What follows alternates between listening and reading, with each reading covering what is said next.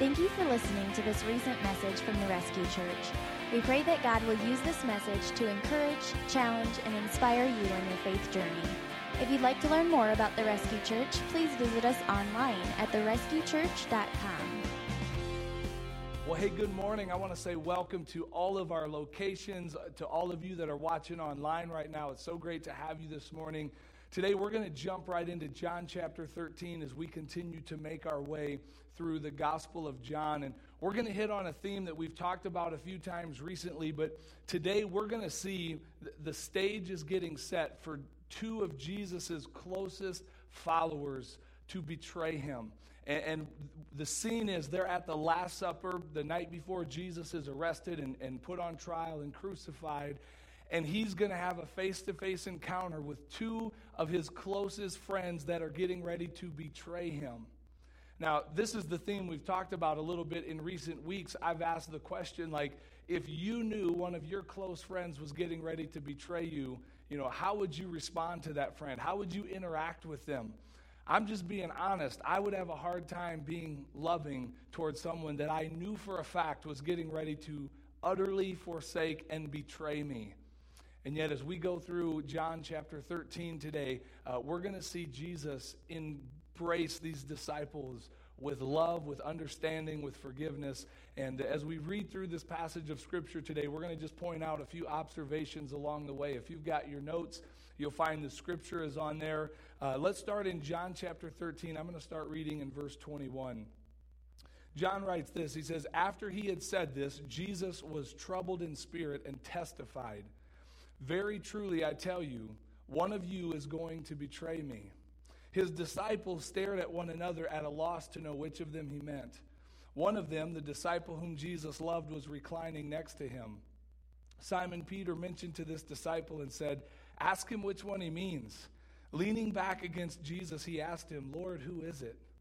Jesus answered, It is the one to whom I will give this piece of bread when I have dipped it in the dish. Then, dipping the piece of bread, he gave it to Judas, the son of Simon Iscariot. As soon as Judas took the bread, Satan entered into him. So Jesus told him, What you are about to do, do quickly. But no one at the meal understood why Jesus said this to him. Since Judas had charge of the money, some thought, well, Jesus was telling him to buy what was needed for the festival or to give something to the poor. As soon as Judas had taken the bread, he went out and it was night. We're going to pause the story here for just a moment. And I just want to point something out to you. By the way, uh, you'll have to forgive my voice. I might have to cough a few times during church this morning. I hope you're okay with that. I'm kind of battling a little bit of a cold, so hopefully we can get through this with, uh, without too many problems here this morning, okay? I want to point something out about Judas in this story.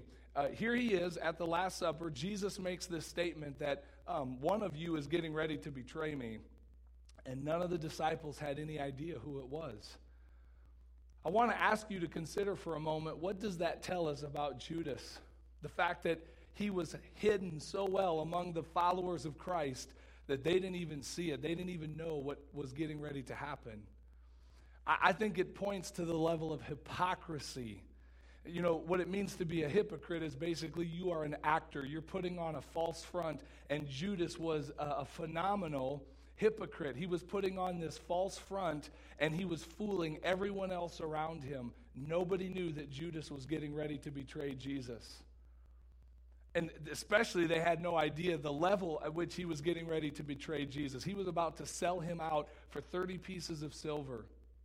And if you've got your notes, here's the first thought that I would ask you to write down. Just a, an observation from this text is this Although I can fool people by my outward actions, I cannot hide my sinful heart from Jesus. Judas was fooling 11 other guys around that circle, but he wasn't fooling Jesus. Jesus saw his heart. He knew about the hatred. He knew about the cold, meditated, murderous thoughts that were going through Jesus's or through Judas's mind, even though he was sitting right there next to Jesus. And Jesus still loved him, by the way, but he knew. And I just want to say this morning that I believe that, that God brought some people to the Rescue Church today to bring you to this passage of Scripture to just let you know hey, you know what? You might be fooling a whole bunch of people around you in church and in your life and in your community and where you work, but um, I see you. I see all of you. I see what you're struggling with. I see the pride. I see the hidden areas of sin that nobody else knows about.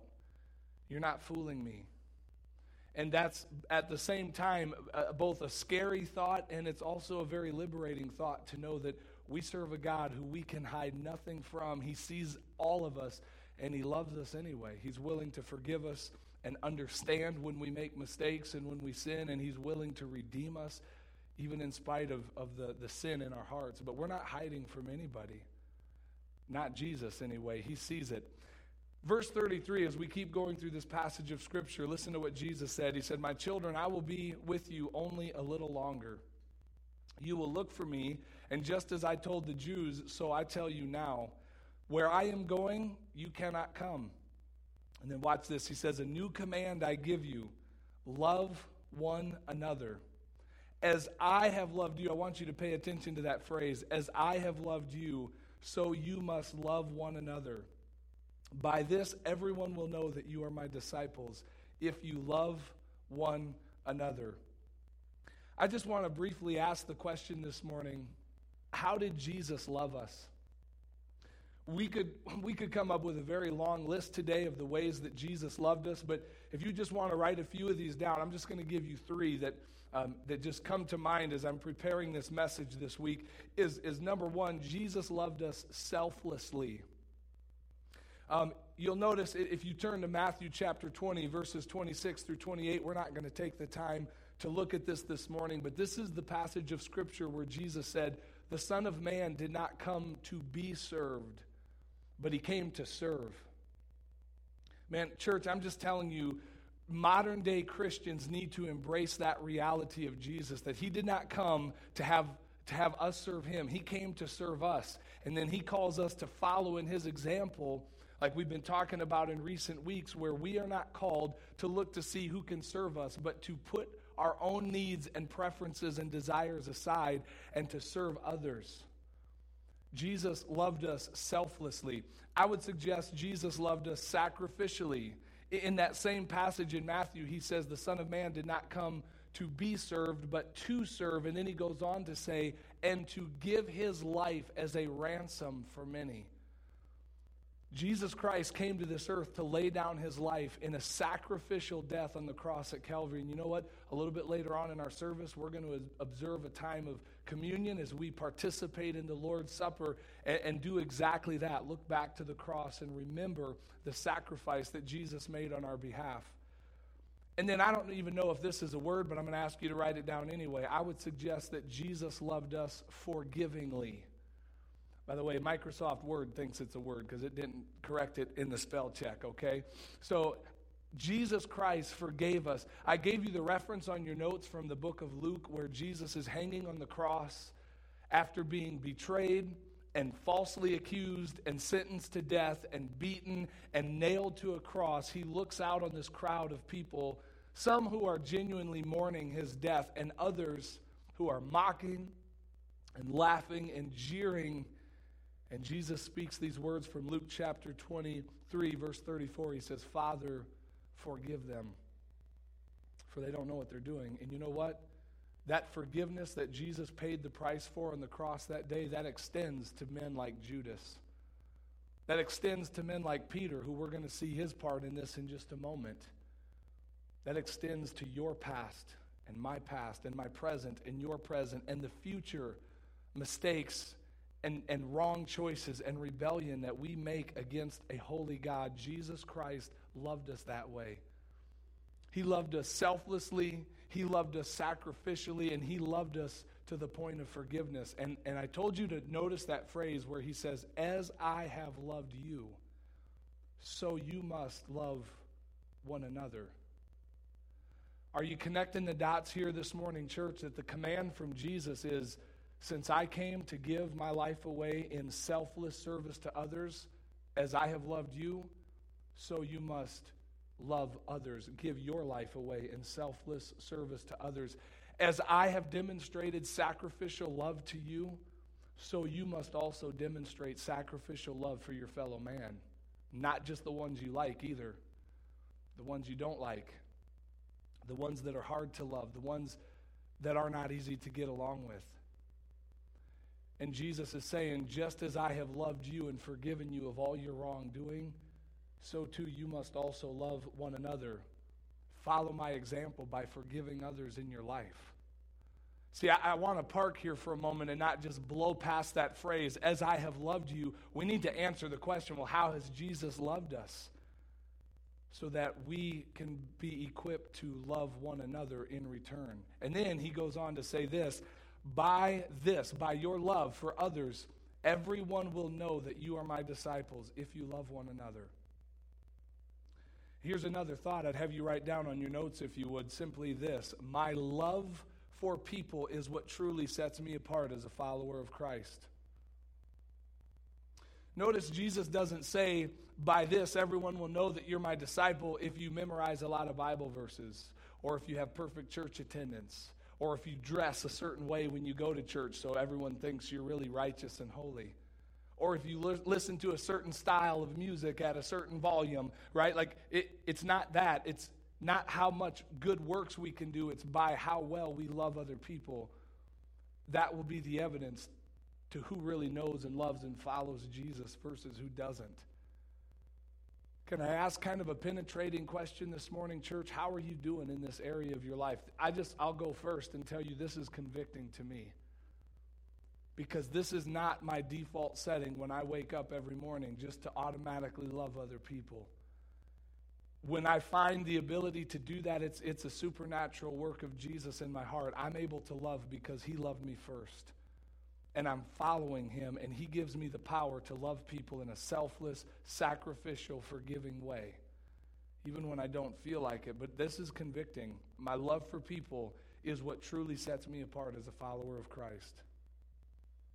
Well, just a few more verses here. We're going to see the stage set for Peter's denial. Not only Judas, he's left the scene, he's on his way out now to betray Jesus and sell him out to the Pharisees. But watch what happens between Jesus and Peter in verse 36. It says, Simon Peter asked him, Lord, where are you going? Jesus replied, Where I am going, you cannot follow now, but you will follow later. Peter asked, Lord, why can't I follow you now? I will lay down my life for you. Then Jesus answered, Will you really lay down your life for me? Very truly, I tell you, before the rooster crows, you will disown me three times. You understand the statement here? Peter is basically saying to Jesus, you know, where are you going? Obviously, Jesus is referring to he's going to heaven and, and, he's about to go to the grave, and no one can follow him there yet. But you will, your day is coming that you will experience a physical death, and you will enter into eternity as well. But right now, you can't follow me, is what Jesus is saying. And Peter's like, Lord, where are you going? I'll follow you anywhere. I would die for you. And Jesus is like, Oh, Peter, would you really? Peter, would you believe that before this night is done? That's what it means when it says before the rooster crows in the morning, before your alarm clock on your iPhone goes off in the morning, Peter you will deny not once, not twice, but three times that you even know me, let alone that you love me. And we'll see this story continue to unfold in the weeks ahead. But I want to ask you for just a moment to consider. Here we see two different close followers of Jesus, and they're both getting ready to betray Jesus. But I, I believe there's a difference. Would you just think about that for a moment? Like, what, what do you see as the difference between Judas's betrayal of Jesus and Peter's betrayal of Jesus? Can we agree that Judas, like, his betrayal was well thought out? It was premeditated, it was in his heart. His heart was cold toward Jesus. He didn't have a relationship with Christ, he didn't love Jesus. He was looking for an opportunity to betray him.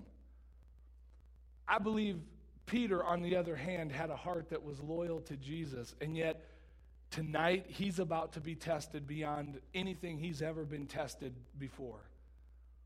And in that moment of stress, and in that moment of weakness, and in that moment of confusion and fear, Peter's loyal heart is going to make a mistake.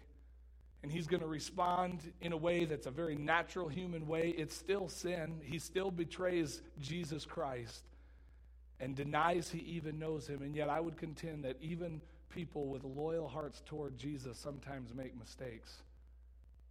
I'm on that list too. That even though I have a heart that wants to follow Jesus and love Jesus and serve Jesus, there's times and moments of weakness where I still betray him and I still sin and I still fall down and I fail. It's not what I want to do. I'm ashamed of it when I do it. I want to be forgiven when it happens. It doesn't necessarily flow out of this cold, premeditated heart of hatred toward Jesus. I love the fact that, that Jesus could look through that betrayal in Peter and he could look through the external shell of a coward and see the real hero that was beneath.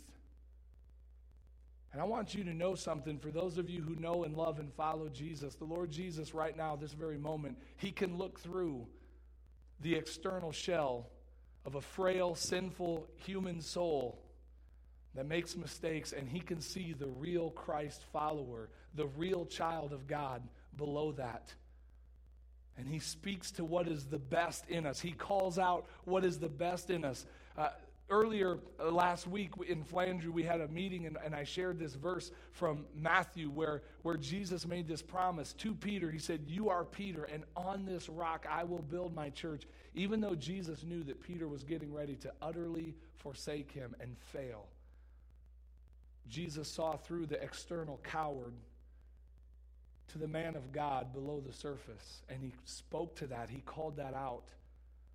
And so here's this moment between Jesus and Peter. But, you know, I want you to, to make this observation, though, if you'd write this down. Regardless whether you're a Judas or whether you're more like Peter, here's the reality my sin, whether premeditated or accidental, still required Christ's blood to be shed on the cross.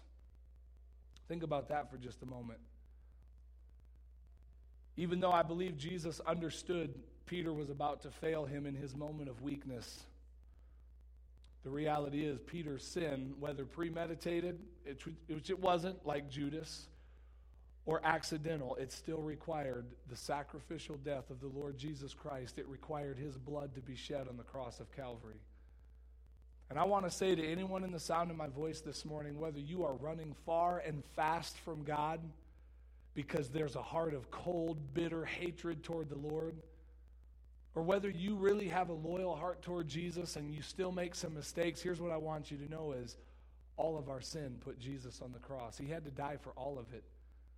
Whether it was intentional or accidental, it's still sin. It's still missing the mark of God's perfection, of holiness and righteousness. And it cost Jesus his life on the cross. And he came and gave his life and shed his blood for you and for me. Tell you what, I'm getting ready to close this sermon in a word of prayer, and in all of our campuses, we're getting ready to just move into a time of silence and reflection and worship as we come together this morning for the Lord's Supper or communion. And before I sign off in prayer, let me just kind of give a quick um, reminder of what communion is and the power of the Lord's Supper. It's when the church comes together and we, we look in several different directions. We look back to the cross. It's really a memorial service. What a fitting weekend on Memorial Day weekend as we think about men and women who have given their lives for our freedom. What, what a better weekend to remember the Lord Jesus Christ who gave his life for our spiritual freedom. Right? We look back to the cross and we tell Jesus, thank you. We use these elements of of grape juice and, and a little wafer to, to symbolize the body and the blood of the Lord Jesus Christ. And it reminds us of the, the horrible sacrifice Jesus made for you and for me. But then, this is the really important part of communion. There's an inward look that needs to take place. Paul says in 1 Corinthians 11, but let a man examine himself. Let a man look inward and, and ask the question, Lord, how am I doing in my heart between you and me today? Like, how's our relationship? And in these next few quiet moments, I just encourage you to invite the Holy Spirit to search my heart, oh God, and know me, know my thoughts, know, know what's going on inside of me, and point out areas of my life that need to be confessed and forgiven. And when He does, just deal with it from wherever you're sitting and worshiping Jesus this morning. Just ask the Lord for His forgiveness for that area that He brings to your attention. And then finally, there's kind of an upward look in communion as well because we're told to do this until the Lord returns. And so we also take that look upward, knowing that at any moment the Lord Jesus Christ could come back for his church.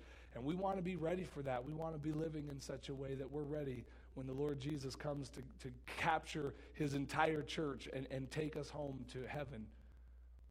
So I would just challenge you as I close in a word of prayer. If, if, there's something you need to do business with the Lord today, just do it. If you've never accepted Jesus Christ as your personal Savior, man, church, today is the day. Please don't leave the campus you're joining us from. Don't log off of our iCampus before you've had a chance to, to really do business with the Lord and say, Jesus, I need a relationship with you. I accept you today as my Lord and Savior. Whatever, uh, uh, whatever other area in your life the Lord Jesus would speak to, I just encourage you to, to just embrace that today.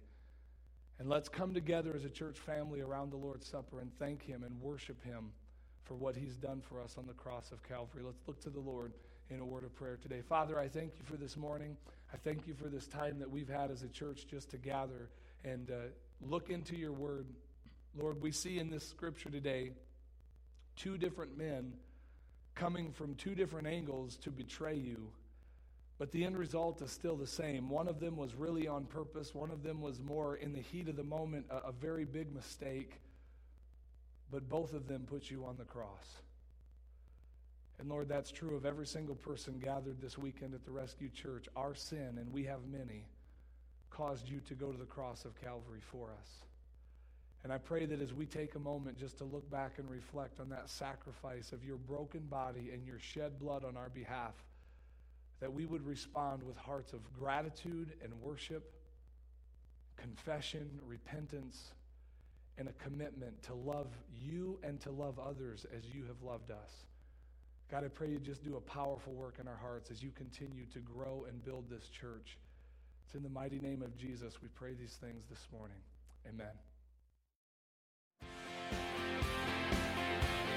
Thanks for tuning in to the Rescue Church past messages. To hear our messages live, head to one of our physical campuses or check out our iCampus at therescuechurch.tv every Sunday at 10 a.m.